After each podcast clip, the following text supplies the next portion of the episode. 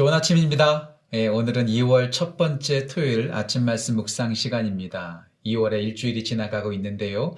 오늘 여러분들 가운데 하나님의 풍성한 은혜가 함께하기를 간절히 소원합니다. 계속해서 누가복음의 말씀을 나누고 있는데요. 오늘 누가복음 마지막 11장 마지막 부분입니다. 누가복음 11장 37절부터 마지막 54절까지가 본문인데요. 전체를 다 읽지 않고 37절부터 43절까지만 읽고 함께 은혜를 나누고자 합니다. 누가복음 11장 37절부터 43절까지 제가 봉독합니다.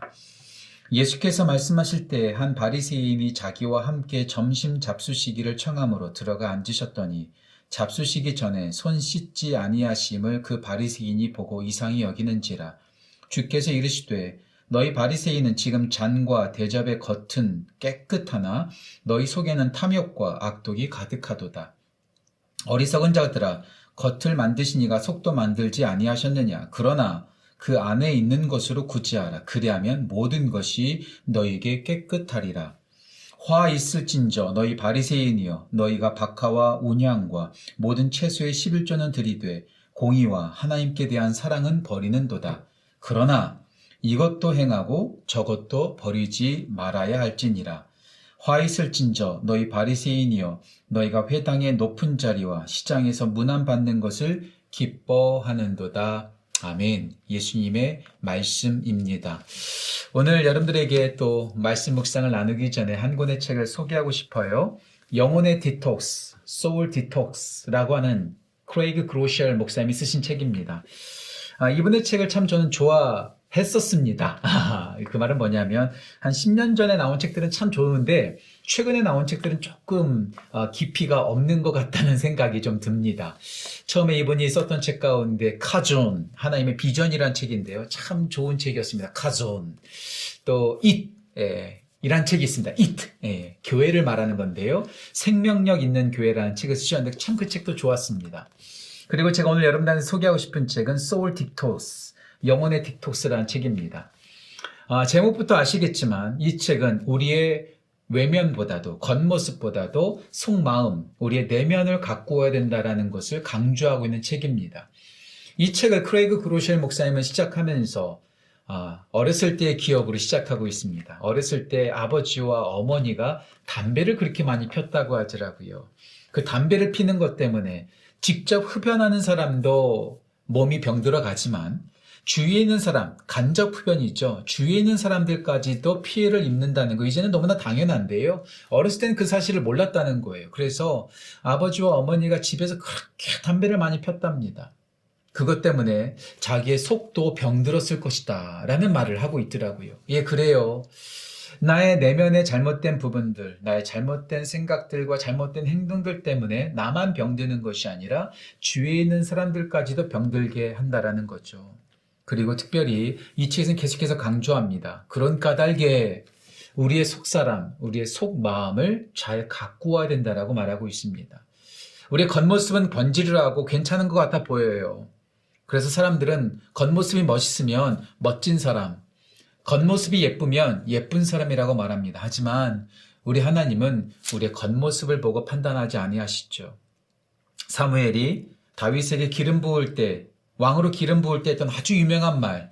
우리 하나님은 우리의 중심을 보십니다. 하나님은 우리의 마음을 보십니다. 그래서 우리의 얼굴 메이크업하고 우리의 패션, 우리의 옷 입는 것을 잘하는 것 그 이상으로 우리의 속마음을 깨끗하게 하고 우리의 속마음을 메이크업하고 우리 속마음에 있었던 모든 쓴뿌리와 독들을 디톡스, 아, 제거하는 것이 참으로 중요하죠. 우리의 속마음을 깨끗하게 해야 된다라는 이야기를 할 때마다 떠오르는 이야기. 제가 아마 아침 말씀 묵상 시간에도 한번 예를 들었던 것 같아요. 우리 외가 쪽에 아, 친인척이 되시는 분인데요. 월남 이상재라고 하는 분이 있습니다. 제가 어렸을 때 우리 한국 사람들 위인전을 제가 읽었던 기억이 있습니다. 아주 재밌는 일화를 소개하고 있는 책이었는데요. 그 책에서 어, 일제 시대 때 예, 처음으로 미, 한국에 예, 비누, 예, 비누가 아, 이렇게 소개되었다는 거죠. 어, 비누 한번 만져보세요. 처음 비누를 만져본 사람 얼마나 신기하겠습니까? 만지기만 해도 하얀 거품이 솟아나는 걸 보면서 정말 신기했겠죠. 그래서 동네 사람들이 그 비누 하나를 가지고 손을 씻으면서 막 그 거품을 보면서 신기하고 있을 때에 그 월남 이상재 선생 참 많은 분들에게 존경을 받았던 독립운동가였죠. 이 월남 이상재 선생님께서 그 비누를 딱 가져다가 칼로 조각을 내서 그 비누를 먹기 시작했다고 합니다. 수많은 사람들이 선생님 선생님 그것은 손을 씻는 것이지 먹는 거 아니에요. 이렇게 사람들이 화, 화들짝 놀라서 그렇게 말을 했다죠. 이상재 선생님께서 그것을 몰라서 그리 하셨겠습니까? 많은 사람들에게 뭔가 교훈을 주고 싶으셨겠죠. 예, 저도 압니다. 하지만 우리가 깨끗해져야 하는 것은 우리의 손과 우리의 몸과 우리의 겉모습이 아니라 우리의 속사람입니다. 그래서 저는 이것을 먹었습니다. 예, 어찌 보면 참 어리석은 행동처럼 보입니다. 하지만 그가 주는 교훈은 정말 대단하죠. 예, 그렇습니다. 우리 모두가 지금은 겉모습을 깨끗하게 하는 것과 동시에 우리의 속마음을 깨끗하게 해야 될 때가 아닐런지요. 어제 강현창 목사님께서 말씀을 참 은혜롭게 전해주셨습니다. 예수님을 보면서 당신의 태, 당신을 태에 가진 사람은 복이 있습니다. 당신에게 젖을 먹인 사람은 참 복이 있습니다. 라고 어떤 여인이 말할 때 예수님께서 뭐라고 말씀하셨죠? 말씀을 듣고 지키는 자가 복이 있다. 라고 말씀하셨습니다. 이제는 교회를 다닌다고 해서 그 사람의 믿음이 있는가 없는가 결정 지을 수가 없는 것 같아요. 그 사람이 목사인지 집사인지 안수집사인지 장로인지 어떤 직분이 우리의 믿음에 있고 없음을 결정하는 시대가 아닌 것 같습니다. 요즘 시대를 보십시오.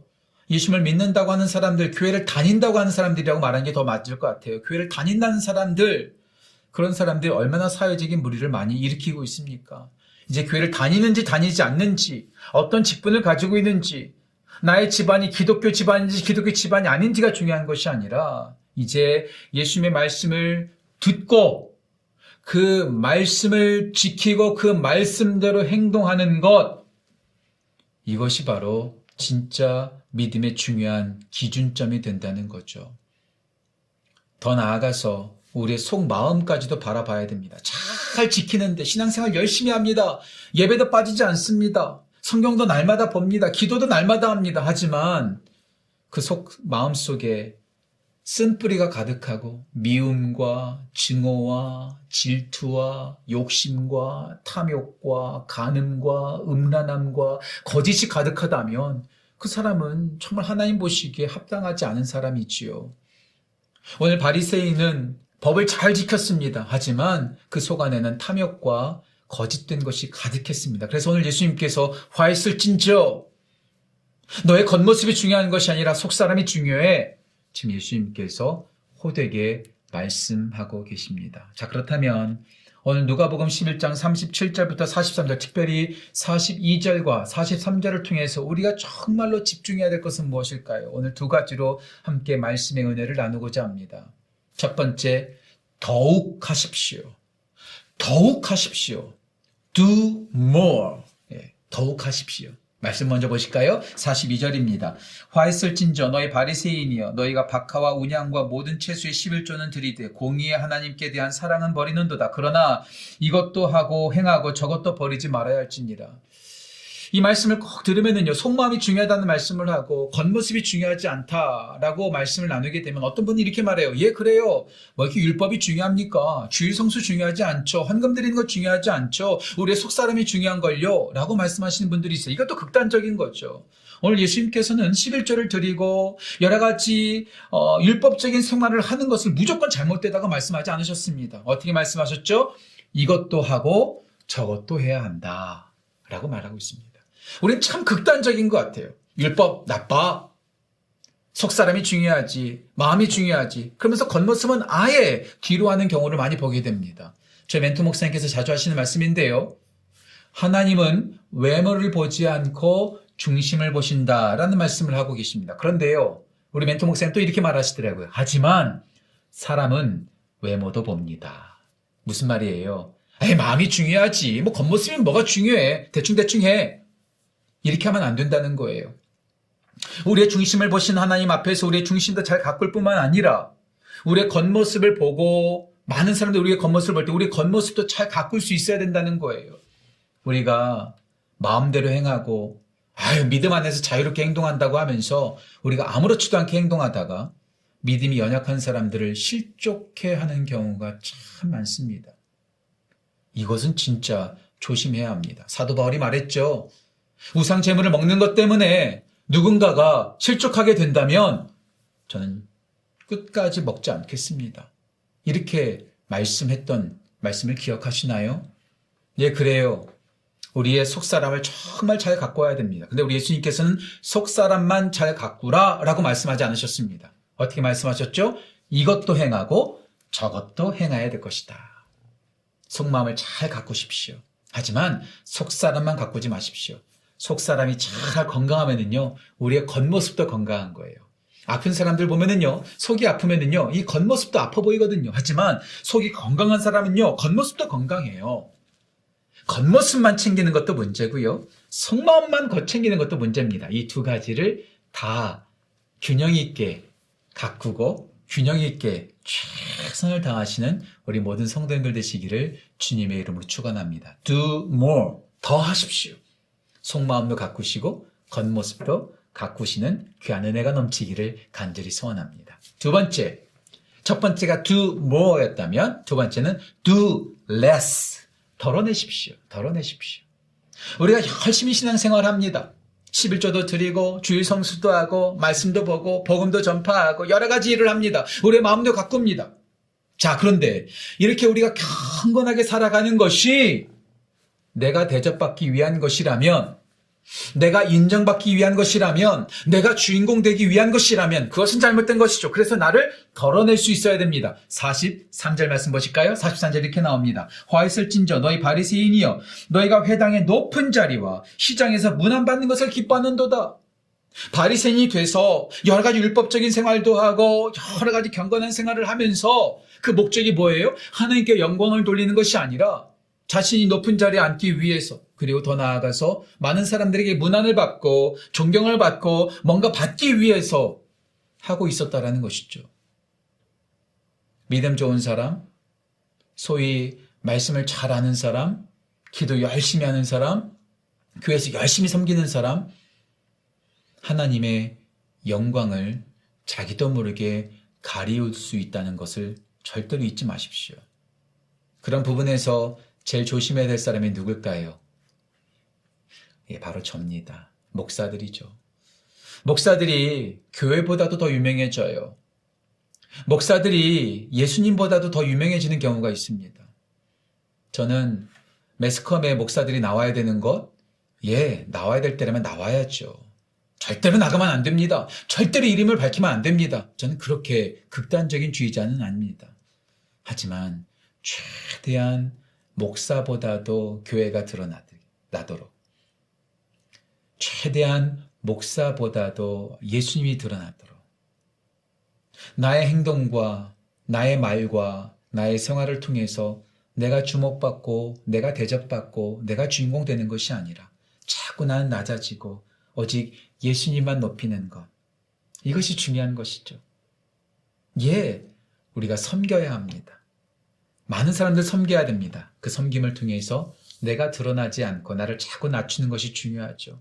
우리 예수님이 바로 그런 분이셨습니다. 마가복음 10장 45절 말씀 인자가 온 것은 섬김을 받으려 함이 아니라 도리어 섬기려 하고 자기 목숨을 많은 사람의 대속물로 주시기 위해서 오셨다고 되어 있습니다.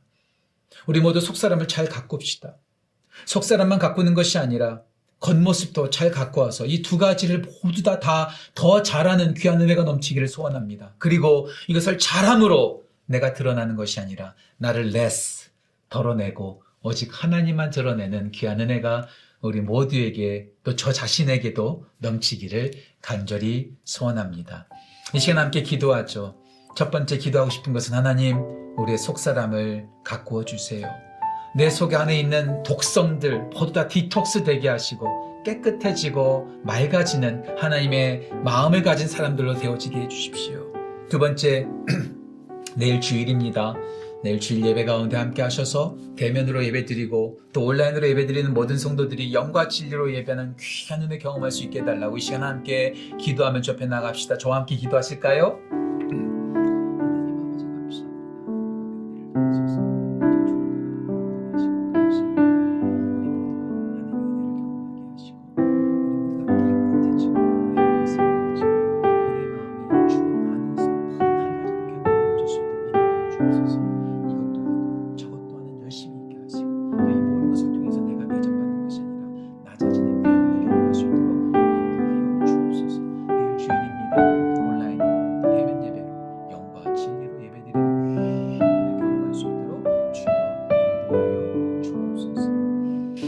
하나님 아버지, 혹시 우리가 바리새인들이 아닌지요?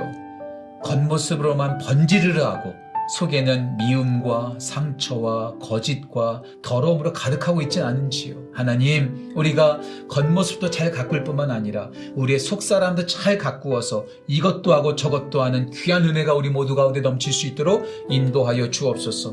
이런 모습을 통해서 내가 주목받고 내가 주인공 되는 것이 아니라 오직 하나님께 영광 돌리는 겸손한 그리스도인으로 우리 모두 세워질 수 있도록 인도하여 주옵소서. 내일 주일입니다.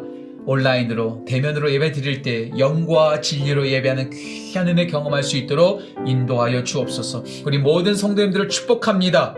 겉사람과 속사람 모두가 주님 보시기에 합당한 하나님 보시기에 합당한 삶으로 세워질 수 있도록 주여 인도하여 주옵소서.